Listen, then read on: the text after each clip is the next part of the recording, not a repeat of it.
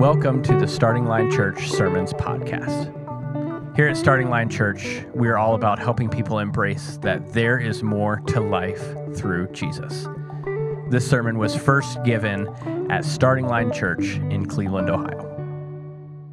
Well, happy Easter, friends. We are so excited that you have joined us here at Starting Line Church today. My name is Allison. I am one of the pastors here, and we are so glad that you are here with us as we celebrate and remember the resurrection of Jesus that motivates us to walk in our faith. This is an exciting day in the church because it shows us that we can walk in the resurrection story each and every day.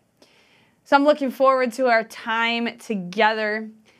As we begin, I want you to think about a time in your life where you thought something was over, but it wasn't. What happened? What was it like? What did you experience? For those who don't know, um, I'm a very passionate Cleveland Guardians fan. Some may call me a bit extreme. Don't come at me, okay? It's fine. I own it. I own it. But one of the reasons why I love baseball so much is because it's a game that isn't over until it's over. What I mean by that is there's no clock to stop the game at a certain time. There's no time limit to tell the teams when the game is done. It's over when all the outs happen, no matter how long that takes. This October, the Guardians were in the postseason. They were playing the New York Yankees. I know, I'm sorry to say such a gross word on Easter Sunday, uh, but if you remember that game, you know that Cleveland was down 5 to 3 going into the bottom of the ninth. And it seemed like it wasn't looking promising. It seemed like the game was close to over. But then something happened. We scored a run, making it five to four. And then something happened after that. We, we scored again and we hit a, hit a single, and two runs came in. It was amazing. Like we won the game in the bottom of the ninth. We won't talk about how that series ended, okay? But that ending of that game was crazy. It was insane. And part of what made it so exciting was that the story seemed to be over, but it was far from it. And when you experience a moment like this, where the story is supposed to be done, but it's actually not, and there's so much more to it, it usually leaves you awestruck in some way because it's so unbelievable. Honestly, the resurrection story is pretty similar to that too. When I recount the events that took place leading up to Jesus' resurrection, I'm often reminded that many people thought the story was over when Jesus was taken to the cross. There were many people, if not all people, who thought that Jesus' life and Jesus' story was complete at the crucifixion. There was going to be no more thought of this Jesus of Nazareth, no more talk about this Jesus of Nazareth. The belief was that Jesus was gone and the story was over because in this dark and horrific moment, all hope seemed lost. Some were sorrowful and heartbroken at this. Others were ecstatic and relieved. Some were confused and baffled. Others felt very responsible and very guilty. Today, we're going to dive into a specific part of this Easter story in Matthew 27, starting in verse 11. At this point in our story, Jesus has been arrested He's been taken to the high priest, where the chief priests and those who were in charge aggressively looked for anything and everything they could accuse Jesus of so they could kill him. His death has been ordered on false accusations and on the basis of Jesus calling himself the Son of God, which we know that he is. And so Jesus is now standing before Pontius Pilate, who's the Roman governor. And that's where we pick up reading in Matthew 27 11 says this But when the leading priests and the elders made their accusations against him, Jesus remained silent. Don't you hear all these charges they're bringing against you? Pilate demanded. But Jesus made no response to any of these charges, much to the governor's surprise. Now, it was the governor's custom each year during the Passover celebration to release one prisoner to the crowd, anyone they wanted. This year, there was a notorious prisoner, a man named Barabbas. As the crowds gathered before Pilate's house that morning, he asked them, Which one do you want me to release to you, Barabbas or Jesus, who's called the Messiah? He knew very well that the religious leaders had arrested Jesus just out of envy. Just then, as Pilate was sitting on the judgment seat, his wife sends him a message Leave that innocent man alone. I suffered this terrible nightmare about him last night. Meanwhile, the leading priests and the elders persuaded the crowd to ask for Barabbas to be released and for Jesus to be put to death. We're going to stop there for a second. Like, this is a total and utter chaos. Like chaos. Jesus is on trial, and there's a million people with their opinions and perspectives and agendas all trying to be heard all at once, and we all know how that goes. The chief priests are there. They're still scheming against Jesus because they're sick of him exposing their bad behavior and this gospel of love that he preached about. Like they just want him gone. We have Pilate's wife telling her husband that he should leave Jesus alone because she was afraid of what would happen if he put an innocent man to death. The crowd, they're just a hot mess. Like they're being persuaded by everything that they hear. They're not really sure what the heck is going on. Pilate, he's feeling this great responsibility and the weight of what he's about to do. He knows that Jesus is innocent, but he doesn't want to upset the chief priest. He doesn't want to make the crowd mad. He doesn't want to make his wife anxious. He works for Rome, and so he doesn't want to do anything that would threaten them. Then there's this crazy Barabbas guy who's intertwined and thrown into the mix of all of this. We don't know much about him other than he's a murderer and he's a leader of an insurrection, which is a violent uprising against authority or government. He hates people, he's a dangerous man.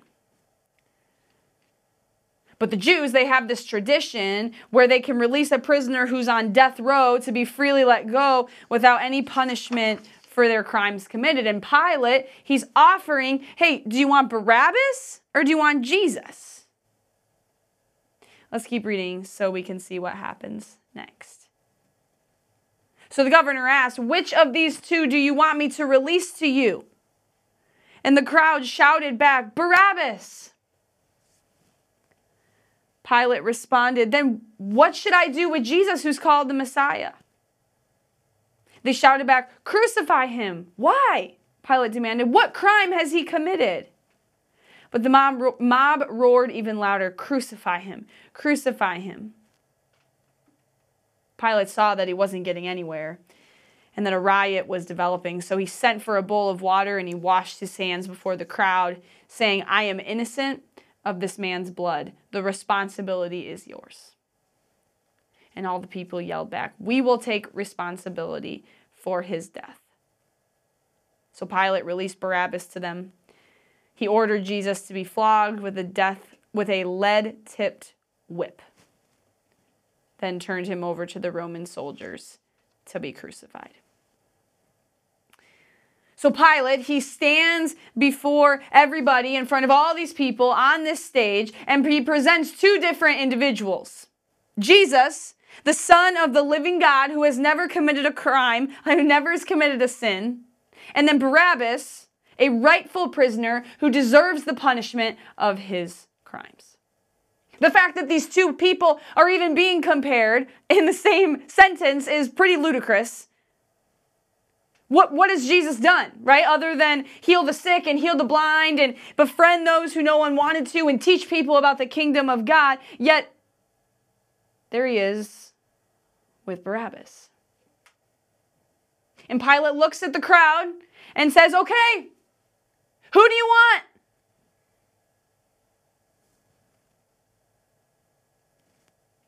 And where we think this possibly can't get any worse they chant Barabbas. Barabbas? Like, Barabbas? They can't be serious. They cannot be serious. Like, this is absolutely insane. How did this happen? What in the world is going on? And while all this chaos is happening and all these things are going on and all these emotions and feelings are everywhere, Jesus is standing up there knowing what's about to happen to him in the coming hours, and he remains silent. He doesn't say a word to defend himself. He doesn't say anything to stop it. We know that he could have. Like he's God in the flesh for crying out loud, the, with ultimate power, with ultimate authority in the world. But man, the silence of Jesus says more than words could ever say. Because nobody made him do it, nobody forced him. Instead, Jesus willingly takes Barabbas' place in this moment. He willingly traded places with this man, and his silence says, Let him go. Take me instead. Not because it's an equal trade, not because it's a fair trade, but because I love him and this is what I came to do. Jesus' silence on trial shows his willingness to die. Jesus' silence shows his willingness to die.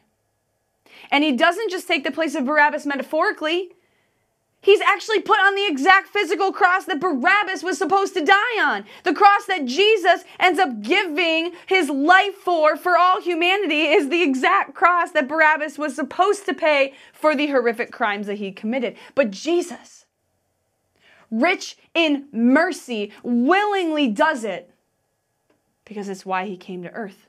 This was all a part of the plan. Jesus' silence in this moment with Barabbas is an actual physical spirit physical representation of the spiritual reality of what he's about to do on the cross and in the grave in the days to come.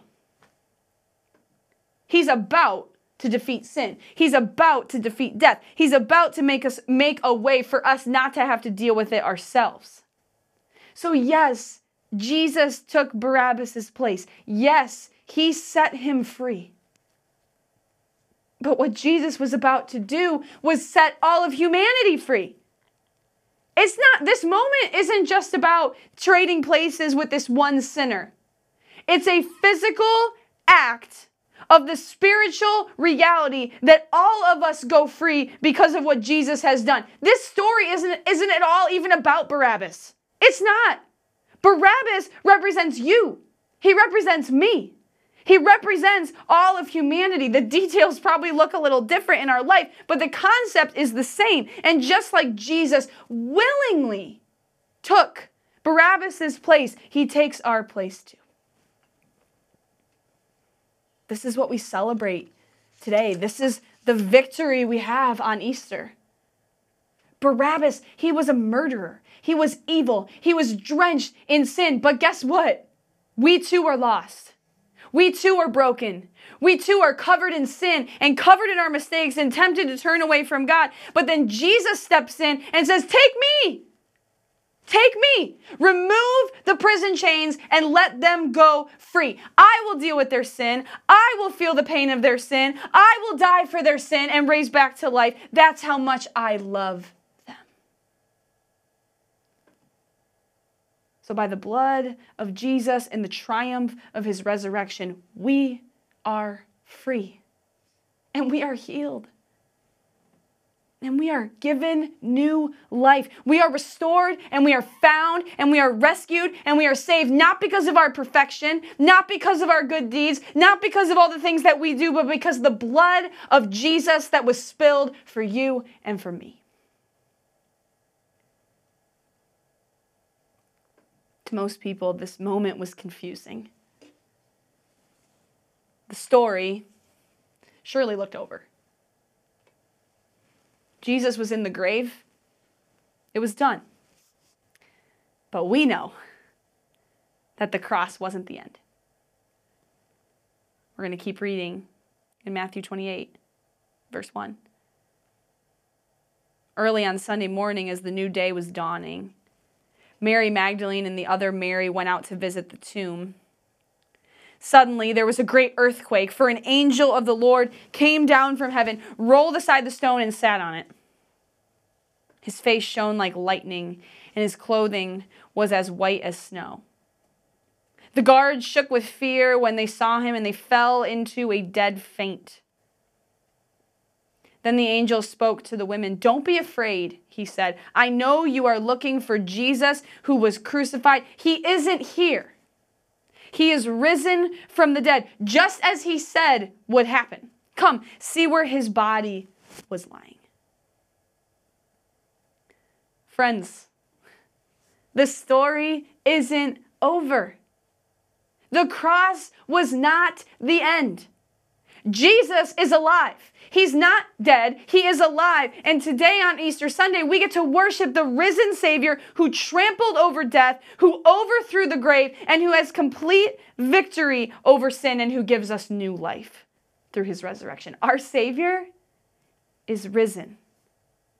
And because of the resurrection, the story isn't over. The story wasn't over on Friday. There was so much more to come. And because it wasn't over at the cross, our story isn't over either. Our story isn't over because the cross wasn't the end. Hallelujah! Like Jesus is alive. He's still working. He's still moving. He's still speaking. He takes our brokenness and makes us whole. He takes our uncertainty and gives us assurance. He turns our fear to peace. He turns our grief to joy. He turns our mourning to dancing. He heals our wounds. He dries our tears. He looks at our sin and says, My child, there is so much more to life when you're following me instead. Because of the resurrection that we celebrate today Coming to know Jesus is the starting line to an entire race that we get to run with Him. And when our life comes to an end here on earth, we get to experience life with Jesus in heaven. Friends, our story isn't over. Not because anything we've done, not because we're so great, but because Jesus took our place. What a promise we have. I want to give us a chance to respond to the word of God today. Here at Starting Line, um, we believe that it's important to apply things to our lives instead of just hearing something and then walking out the door and moving on with our day. So, there are two things that we want you to, to process and think through today. The first is just an invitation to follow Jesus. If you're someone that has never made a decision to follow Jesus, but you want to, you have the chance to do that today. Maybe you're someone who's went to church kind of your whole life, or you went to church when you were younger and you kind of walked away from it, but today you're like, I, I want to I want to follow Jesus. I want to commit to him. Maybe you're someone who calls yourself a Christian just to associate with a religion, but Jesus is tugging on your heart to, to pursue a relationship with him, to follow him. Maybe you've never seen that the gospel is all about responding to the love of Jesus. Maybe you've just never said yes to Jesus before, but you want to. If any of those things are you, we want to walk with you through that. There's a way that you can let us know um, how that, that you want to say yes to Jesus, and, and one of us will follow up with you about that. The second part to this response just comes with this idea of our story isn't over because of the cross wasn't the end. When we know Jesus, we get to experience life to the fullest here on earth in, and in heaven one day. So we want you to process this statement. Be- before Jesus, blank, now, blank. Before Jesus, I was this, but now I'm this. Before Jesus, I was broken, now I'm healed. Before Jesus, I was lonely, now I'm never forsaken whatever it is for you. What, what we want you to do is just reflect on this idea. What, what was it like before Jesus? What am I without Jesus? And then what am I with Jesus? What do I experience? As we finish our time together today, remember the story isn't over because Jesus took our place. That's what we celebrate on Easter Sunday. We celebrate that today, but we also celebrate the fact that we can walk in that every single day of the year. Let's pray together. Jesus, we thank you for your victory.